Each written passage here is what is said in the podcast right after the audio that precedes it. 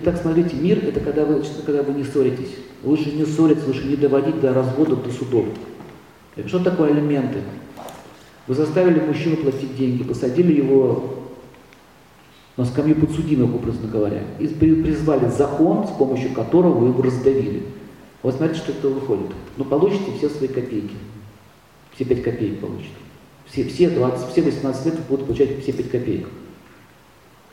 И каждая вот эта денежка, которую вы берете, она проклятая. На, подавись, на, подавись, подавись. Потому что, а, потому что этот человек не хочет этого давать. Не хочет. Понимаете, он не хочет. Его заставили. Вот когда вы его заставили, он будет вас ненавидеть. И когда он будет вас ненавидеть, я вам говорю, это видите, не луна, это не мир. Когда он будет вас ненавидеть, и если у вас ребенок от него остался, вы потом начнете воевать со своим ребенком. Эта карма перебросится на дитя. Если это сын, он начнет вести себя так же, как вел себя отец. Видели такие случаи? И она опять начинает сражаться с ним. Но ребеночек-то растет, растет, растет, превращается в взрослого мужчину и начинается «мама, закрой рот».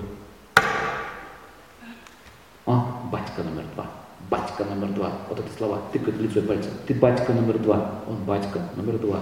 Не батька номер два, ты повторяешь историю с своим батькой номер два, с его батькой.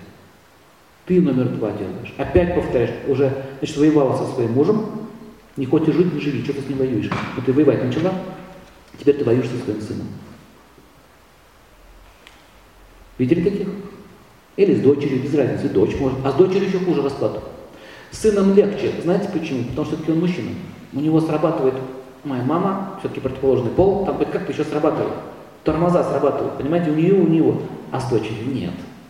Женщины, женщины более сурово начинают. Ну и доходят опять. Потом с детьми начинаем судиться. Мира нет.